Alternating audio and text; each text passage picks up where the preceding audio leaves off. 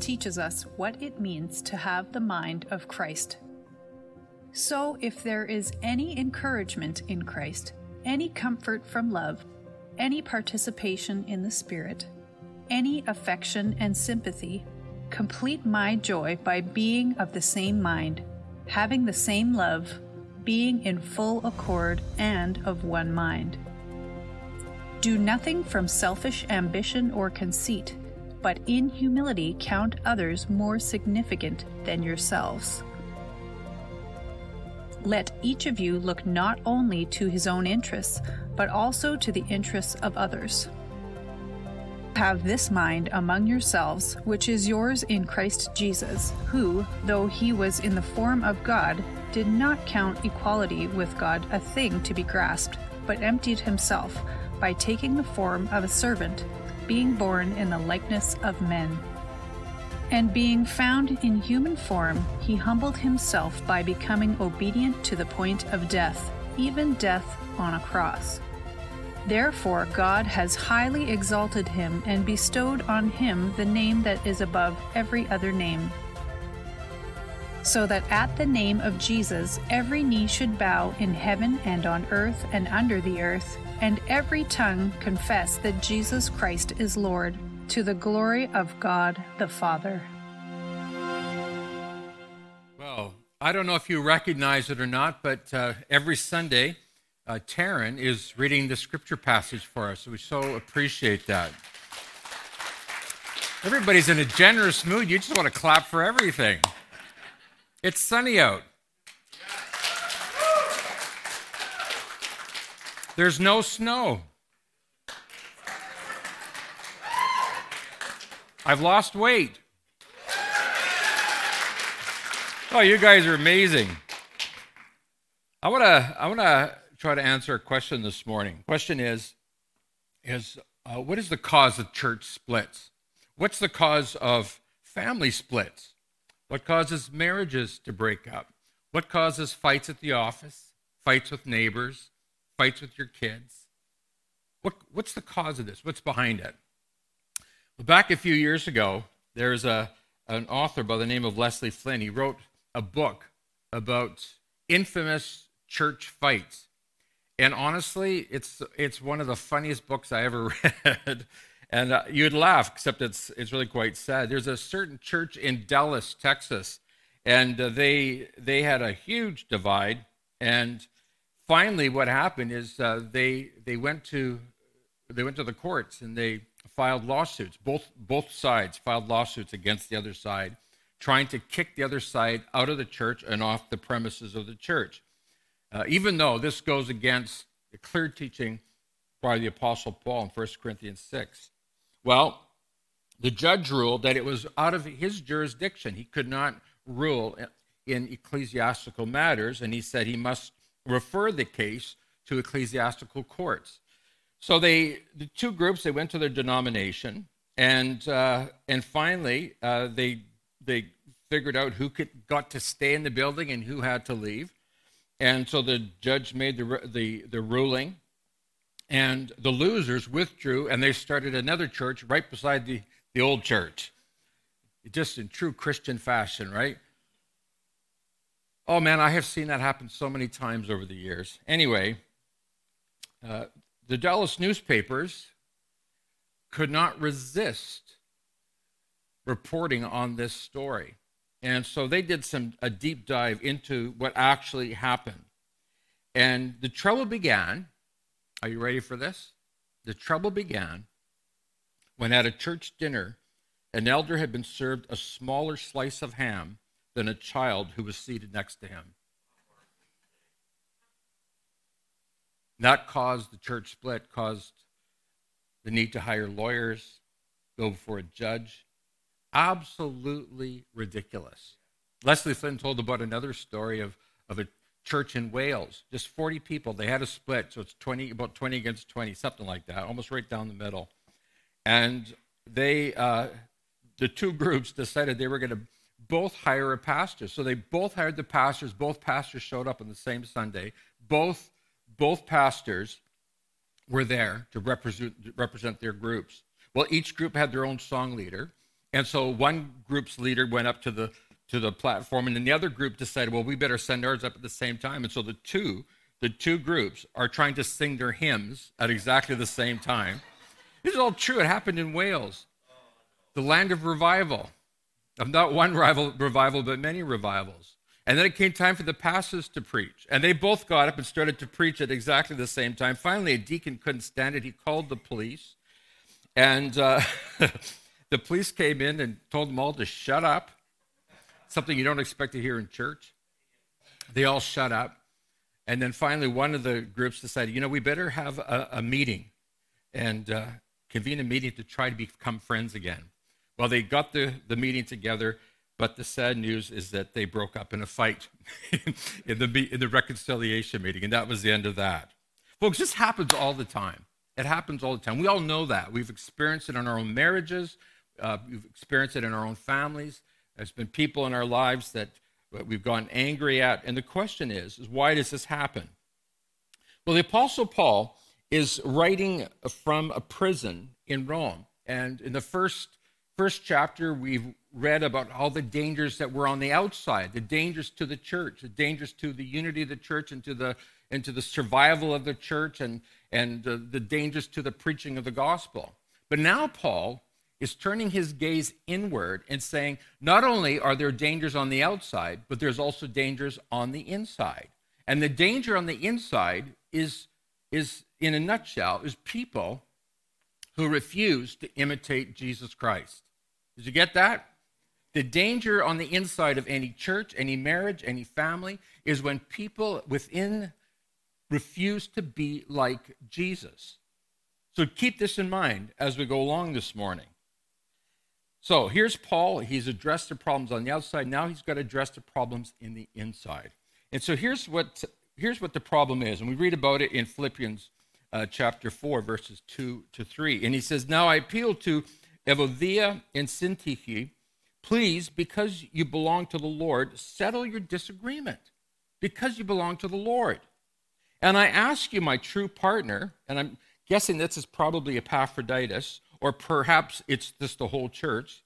He says, Help these two women, for they worked hard for me and with me in telling others the gospel. They worked along with Clement and the rest of my coworkers, whose names are written in the book of life. Now, I want you to see something because when you hear people fighting like this and being unreasonable, the temptation is to think, well, these people are not born again. These people are probably not converted. In lots of cases, that is the truth. But in this case, these two women are both helpers for the Apostle Paul in the advancement of the gospel. In fact, Paul says that their names are actually written in the book of life. If your name is in the book of life, you have eternal life.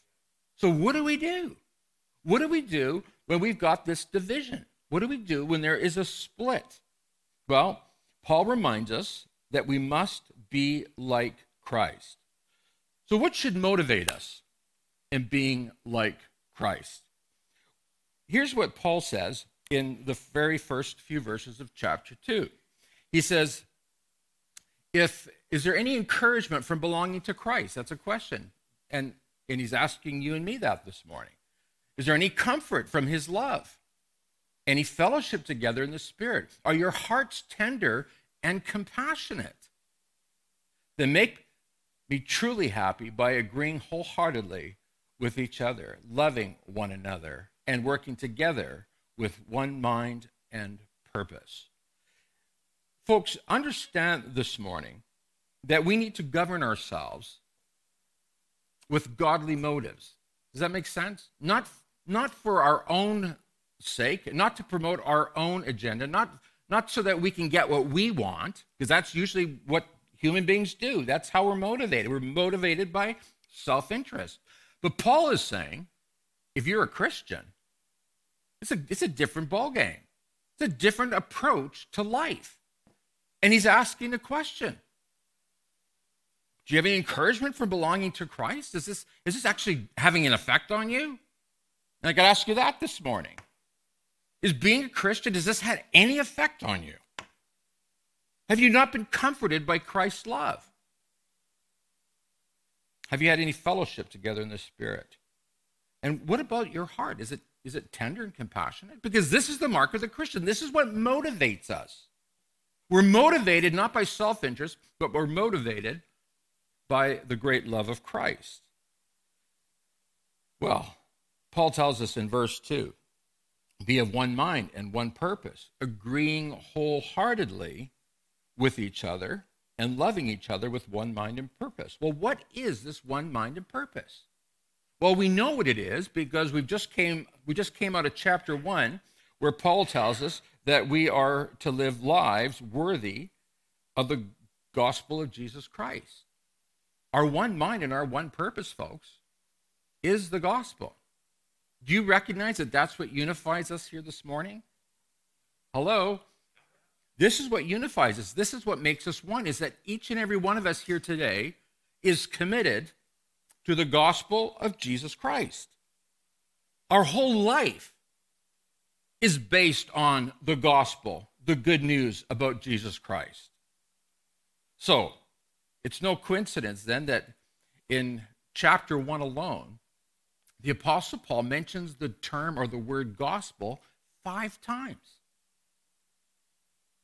Now, it's interesting that we're living in a day and an age when you rarely hear the word gospel in churches anymore. In fact, we don't even want to use the word gospel. We want to resort to another kind of Christianity, a Christianity where we can, we can heal ourselves and promote ourselves and get rich and be healthy and, and move ahead and get what we want and fulfill our dreams and our visions and have success and so on and so forth. Yet none of that has anything to do with the gospel.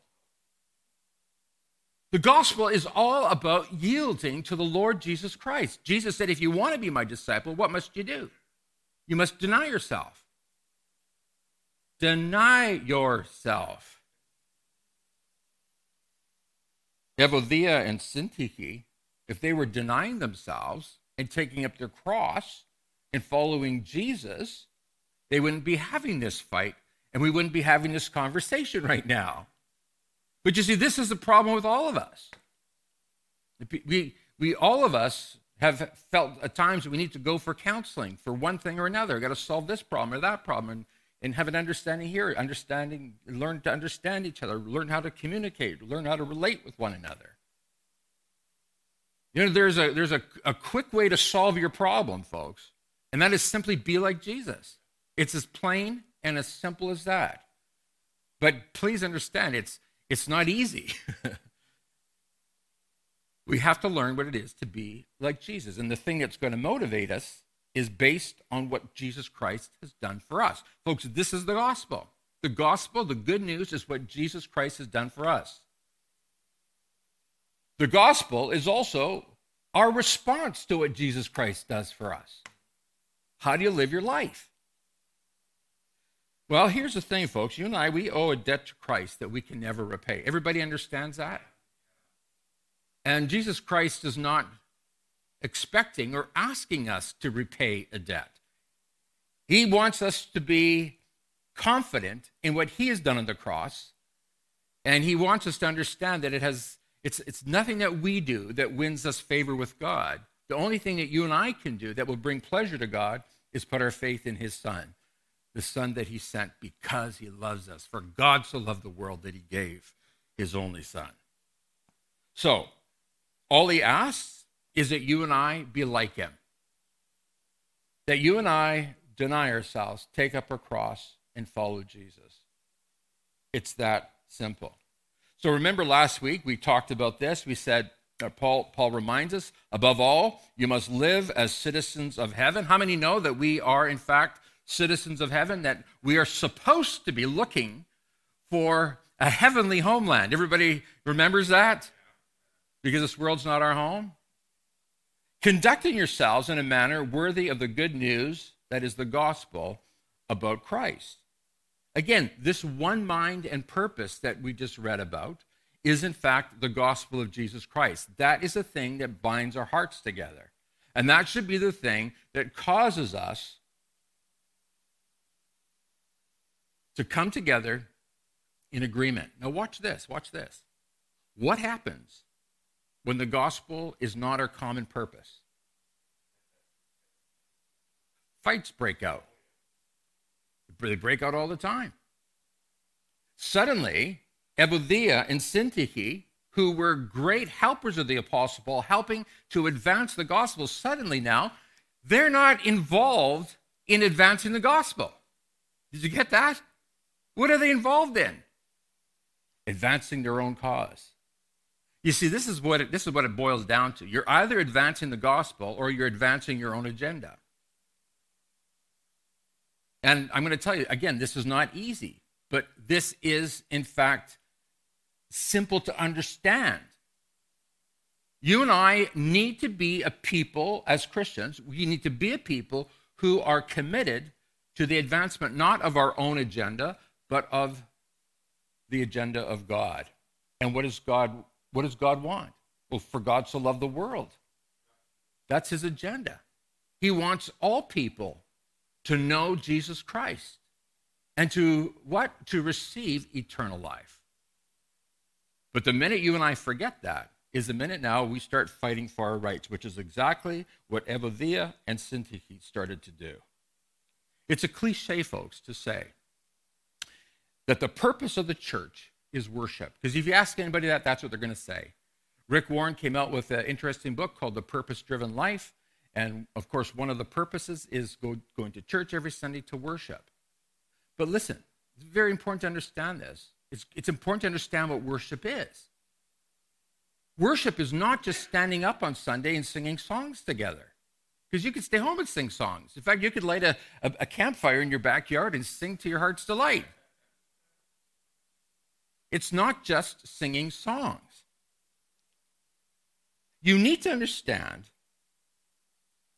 that the gospel of Christ is must be the center of everything. And if it is not the center of everything, if it's not the unifying purpose, if it's not the thing that makes us one, then it's not New Testament worship. Did you get that?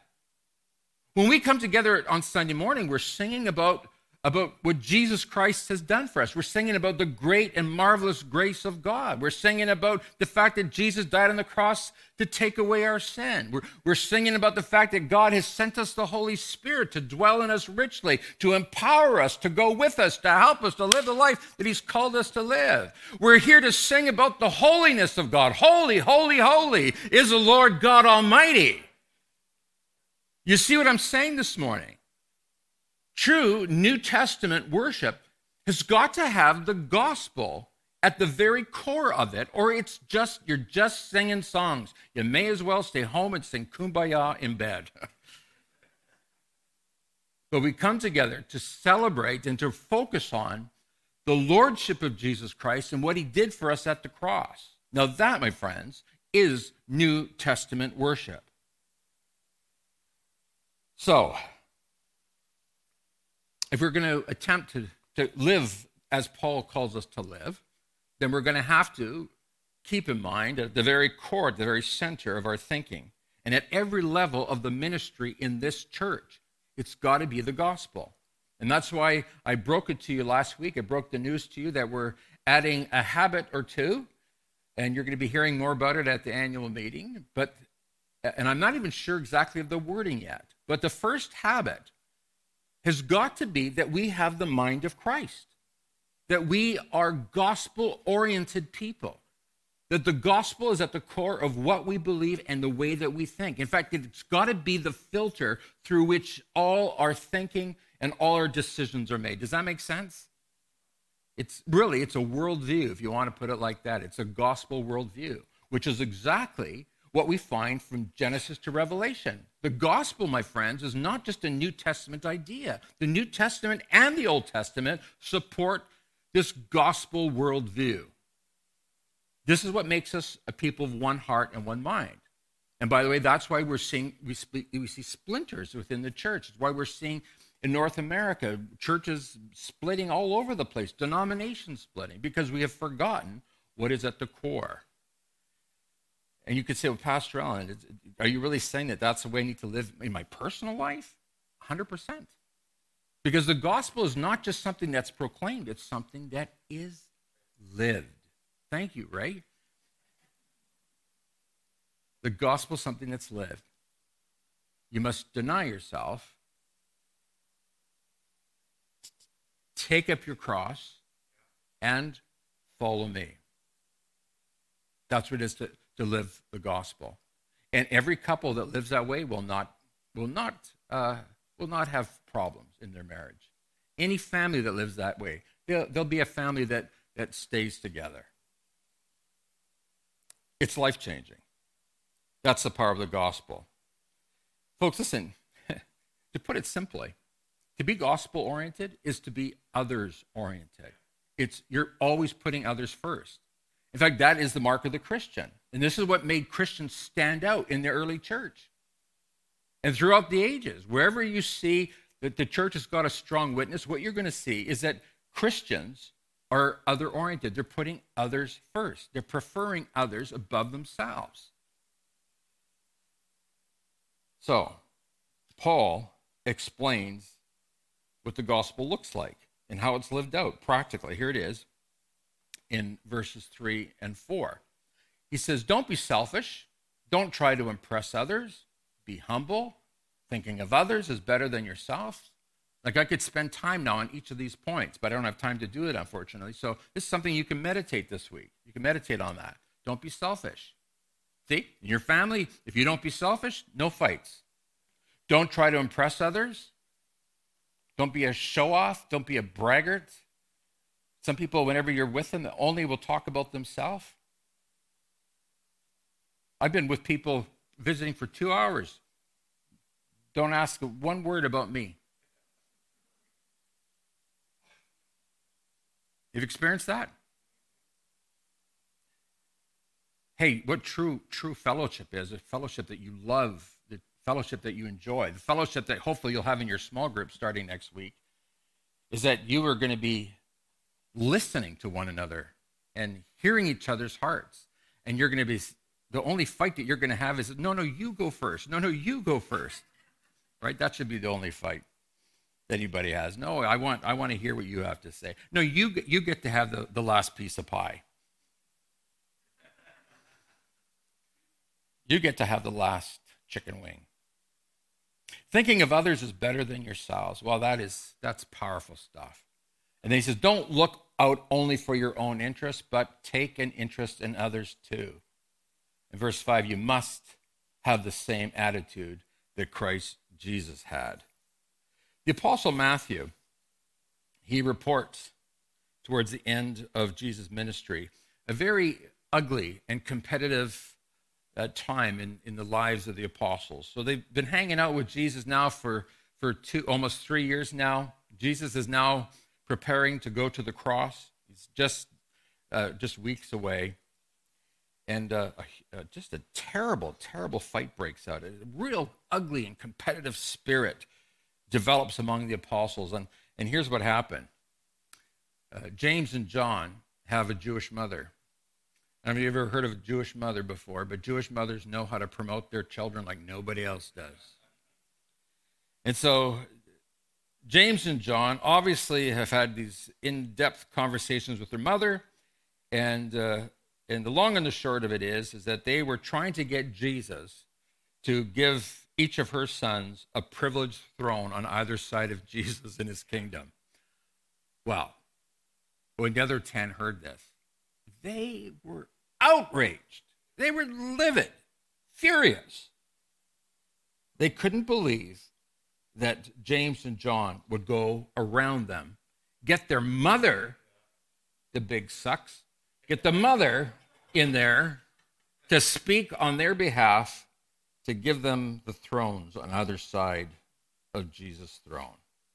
Harsh words and angry gestures were exchanged among the 12. Tempers flared, you can imagine it. And Jesus called them together. Okay, guys, come on. Come here. I got to tell you something. In Matthew 20, 25, 28 is what Jesus said to the boys. He said, You know that the rulers of the Gentiles, they lord it over them, and their high officials, they exercise authority over them. Not so with you. Instead, whoever wants to become great among you must be your servant. And whoever wants to be first must be your slave just as the Son of Man did, not coming to, to be served, but to serve and to give his life as a ransom for many. James and John had been slapped down. I think in a rather kind way, but they were definitely slapped down. But you, what you need to see, it's not just James and John that have got the problem. The other 10 have got a problem too. They were just as ambitious and just as self-centered as the two were. This, the fact is, is that James and John were just smarter than the other ones. They got to Jesus first. But self-centered, wow. So you, you understand now what Jesus is saying, right? Got it? Get it? Well, now watch this. Just a few days later, when the apostles arrive in Jerusalem to celebrate the Passover, they're at it again. They're still going at each other's throats. So Peter and John had, had secured a room for Passover at Jesus' direction, but they, they forgot to get somebody to do the foot washing. Understand that we, they didn't have shoes like us, they didn't have vehicles like us. After being out on a dusty, dusty road in, in, in Galilee, or in Jerusalem, their feet were dirty. And the rule is you have to you have got to clean your feet before you go to eat. Never mind just your hands. Well, the, the, the apostles, they wander into the room, dirty feet and all. They sit down, and no one would humble himself to perform the humble task. They're at it again. Apparently, Jesus' teaching of just a few days earlier had absolutely no effect on them. Isn't that often the way it is with us? We come to church, we hear the message, hallelujah, praise the Lord, brother. You're completing my sentences for me. You seem to understand it. You get it. You could preach a sermon. You go out the door and you forgot all about it. That's exactly what happened there.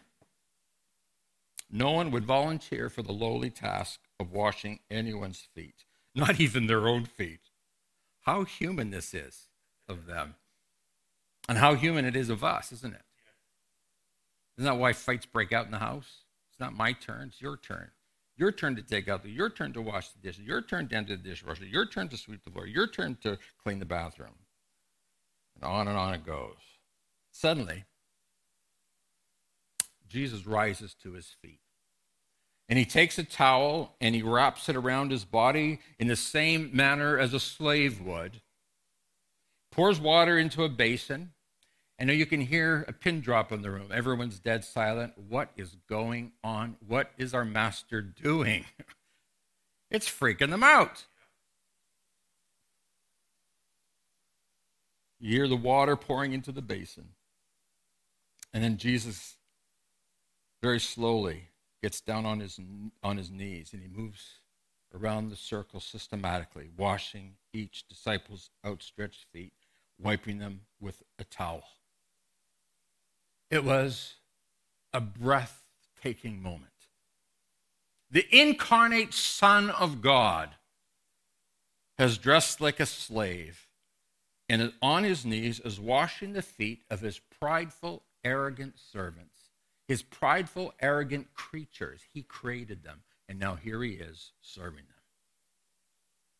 Even the Jewish Midrash that's a Jewish commentary, taught that no Hebrew, not even a slave, could be commanded to wash feet. And here's Jesus taking the very lowest of the lowest position. If you got fights in your marriage, you got fights in your family, you got fights at work, you've got fights in the church, fights in your ministry, it's only because you're somebody is not acting like Jesus. Somebody doesn't have the attitude of Christ. And so often we are set we set each other off. And the fact is is that so often it's both parties involved. And then you have stupid things happening, like getting angry because your piece of ham is bigger than my piece of ham.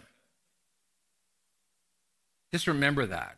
Let that be let that be code in your family. Is this about the ham? Just say that. You'll know, you, everybody will know, oh, yeah, that's right. Ha, ha, I'm so stupid. Give me the small piece. well, John, John 13, 14 repeats that Jesus said, If I then, your Lord and your teacher, have washed your feet, you also ought to wash one another's feet. For I have given you an example that you should follow and do just as I have done to you. Look, this is gospel living. This is a life that's been touched by the gospel of Jesus Christ. This is a life of somebody who recognizes that Jesus Christ paid the penalty for your sin. So Paul points not to himself, but to Jesus Christ, who is the supreme example of what it means to have a humble attitude. I want to read to you a poem now. It's, it's not Shakespeare, so don't panic. It's verses 6 to 11. And by the way, many consider this to be the most exalted prose in the whole New Testament. One scholar likens this passage, chapter uh, 2, verses 6 to 11, to the soaring language of a Bach cantata, which is best understood, this person says, by being heard out to the end. That's from beginning to end, and then listened to again.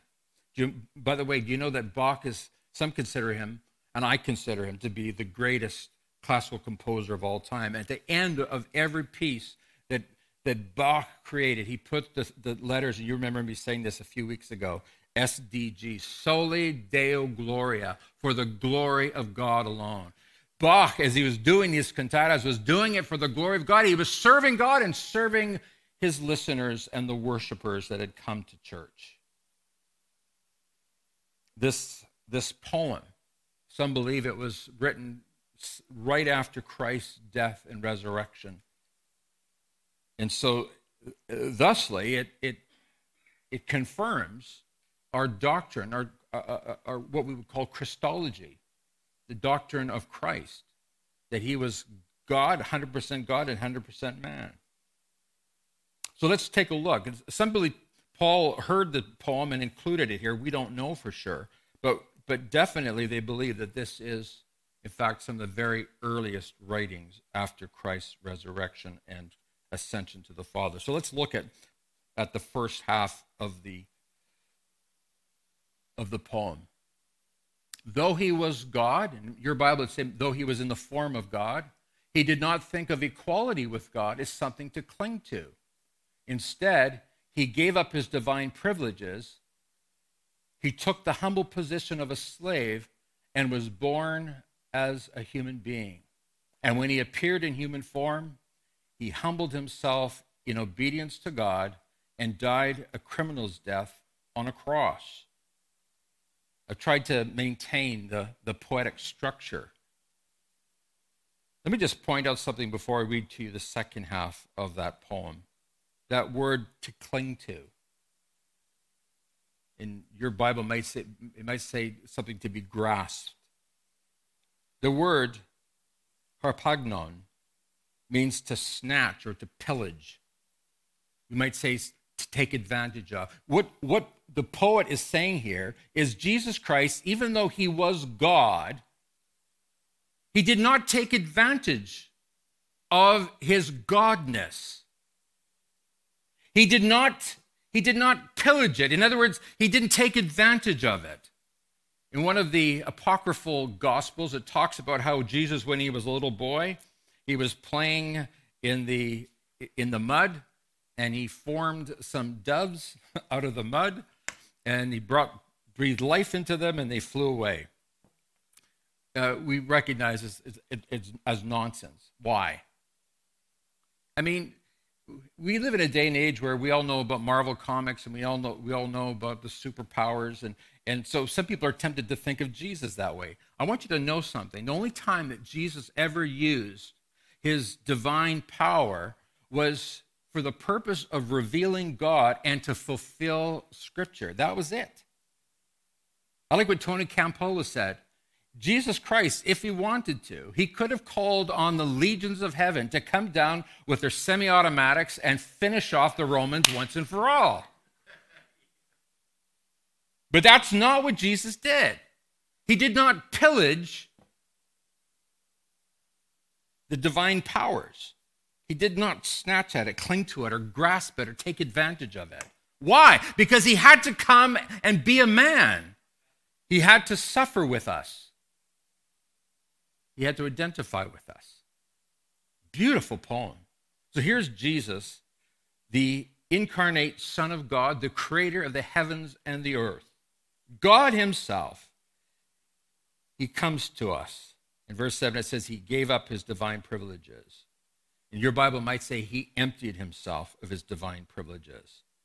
And He took the humble position of a slave. You know, uh, back some years ago, there was what, what was called the kenosis theory. Liberal th- scholars and theologians they came up with this idea that, that Jesus emptied himself of his divine power so that he was, in fact, not God. Was utter nonsense. Of course, he's God. He's 100% God and he's 100% man. He could not have saved us if he was not God.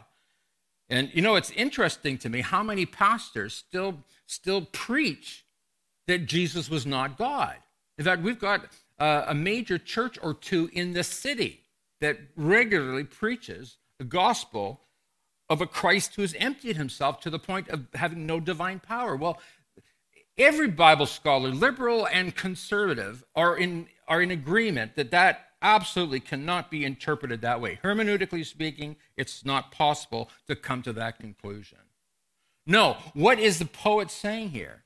Is that Jesus Christ, he gave it up freely, that divine power and privilege to be human like you and me, to suffer temptation like you and me. How many know that when you go to God in prayer and you have suffered your temptation you, and you failed and you've fallen short, you come to the Lord Jesus Christ. And, and you the, the book of Hebrews tells us that we have a Savior, a high priest who is familiar with our suffering. He knows what it is to be tempted. He knows the struggle that you and I are going through. We have a sympathetic Savior who knows us who understands our humanness. I don't know about you, but that just sends chills up and down my arms and legs. This is the Savior that I pray to, the Savior who is acquainted with my suffering, with my struggle, with my temptation. And that's the, that's the Savior that you're praying to, one who is acquainted with all your grief and all your pain. And so when he appears in human form, I mean, what could be more vulnerable than a little baby? Born to, to poor, a poor carpenter, poor builder, a young girl, not even near her mother. She's in, a, in another town away from home, away from Nazareth, down in, in Bethlehem.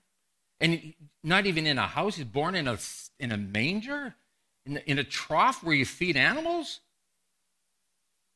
The lowly, humble Jesus the king of the universe, becomes a humble, humble human being like you and me, able to relate to anybody in the poorest nation on earth.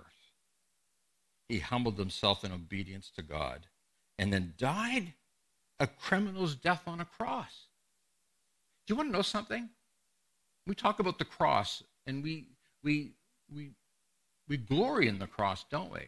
But I'm going to tell you, in Jesus' day, in the day of the apostles, the cross was equivalent to, a, to a, a swear word, to a profanity. You just didn't talk about it. Never, ever would you talk about a cross or, or, or crucifixion in polite company. You just, you just didn't do that. It was as, as, as horrible, as horrifying as somebody sitting at your dinner table using the F word.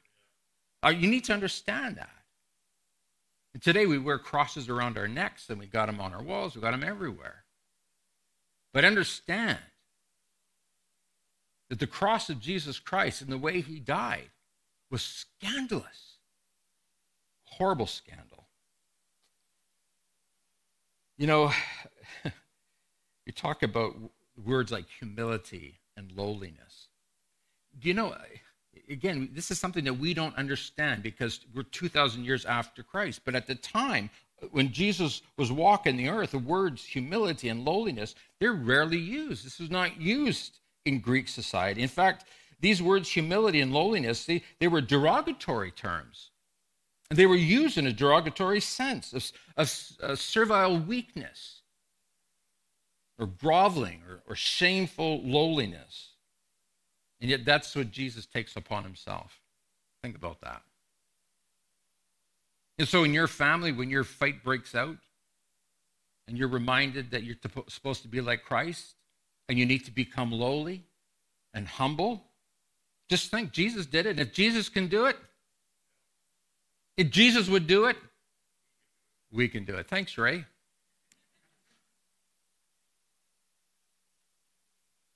This is, this is Christianity 101. This is why churches split. This is why families split.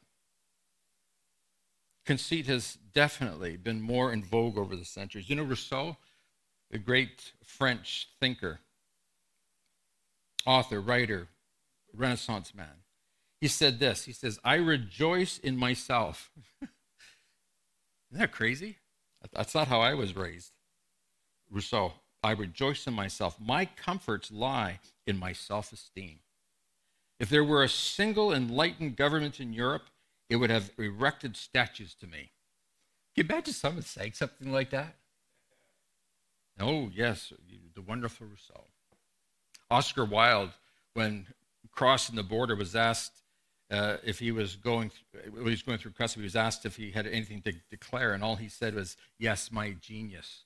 so I have to declare my genius, my high IQ. I'm so brilliant. I'm going across the border. They should have slapped tariffs on the dude, but anyway, this is who we are, folks. This is human nature. Folks, listen, the rule for the gospel oriented church has got to be humility. It's got to be this notion that others are greater than me. And now, folks, this is not faking it, but it's a genuine understanding that the other person has been created in God's image and has great value and worth. And I will therefore count that person as more significant than myself.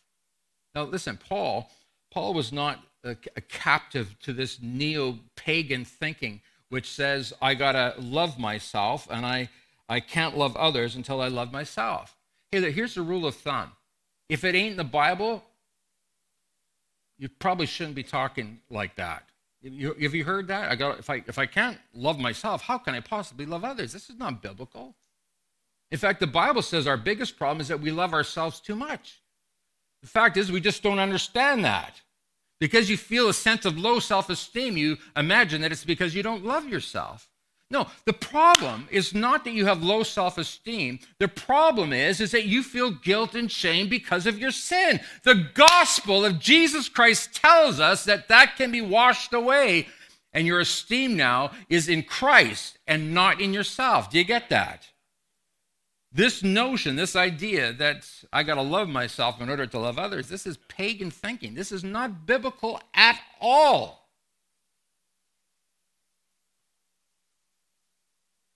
Paul understood.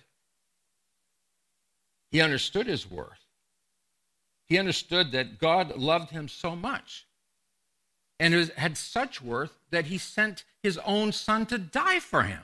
Think about that, people.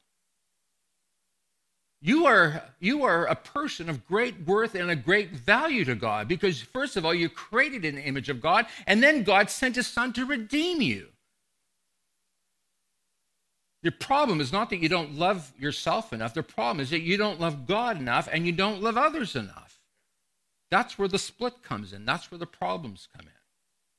Let's leave this self-esteem nonsense at the door.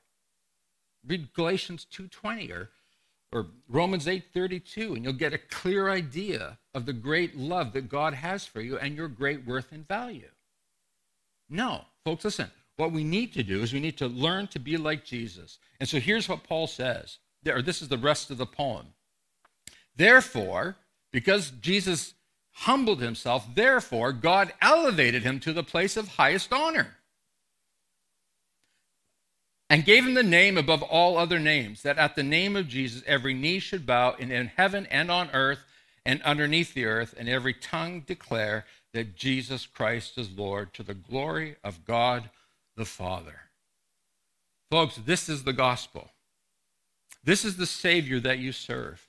This is the Savior that you love. This is the Savior that you're imitating. that you want to emulate.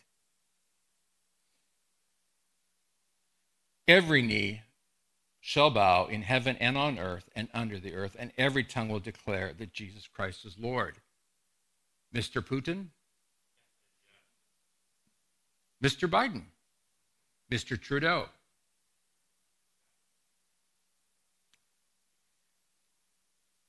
Mr. Zilke, Mr. Maurer, Mr. O'Neill. This is what I'm. You sit in the front. I can see you. Miss Heather.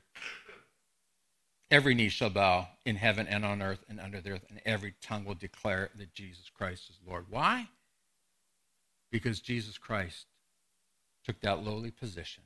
He humbled himself and died on the cross for your sins and mine. But he didn't just die for us. He didn't come to just die for us. He came to live for us. You've got to remember that. Because that's a part that evangelicals forget all about. We preach the gospel and we forget that that's part of the gospel. He has taught us how to live. And how must we live? We must deny ourselves, take up our cross every day, and follow Jesus. How many know that being a Christian is not something that just happens on Sunday, although it does for some of you? But let me remind you that this is a daily, a daily taking up of your cross, a daily denying yourself, a daily putting others first. Would you with me, please? Father, we thank you this morning for your presence here. God, when we think of who we are, we think of the evil that we have committed over our lifetime.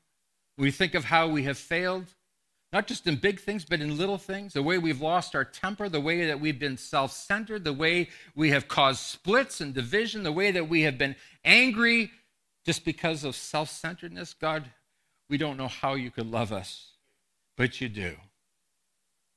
So, God, we pray this morning that by your Spirit you would enable us to follow in the steps of Christ, that we would follow Christ's example, even as he said. He said, I've set for you an example.